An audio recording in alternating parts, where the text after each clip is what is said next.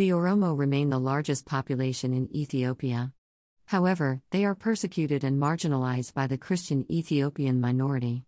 The persecution of Oromo people, especially those who maintain the worship of Waka, the black nature god, has a long history that continued under the reign of Menelik II and Selassie. The Oromo are essential to the Kushite Kemetic movement because their language and culture, Waka, are among the closest living descendants of the ancient Nile civilization. According to the Oromo themselves, the Oromo oppression by the Asiatic wannabe Ethiopian Christians is very similar to modern day African Americans. Many Oromo forced into exile due to the extreme persecution by the Ethiopian Church.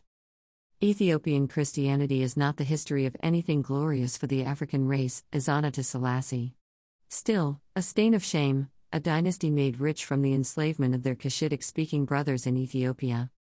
I bring this up because a significant problem in black liberation is that we have made heroes out of slave traders. The Europoid selects a black hero, gives them a lot of media time, and we join them. For example, Selassie was the Time magazine Man of the Year, very much liked by the Europoids. It is because he was doing their job of eradicating the indigenous spirituality in Ethiopia.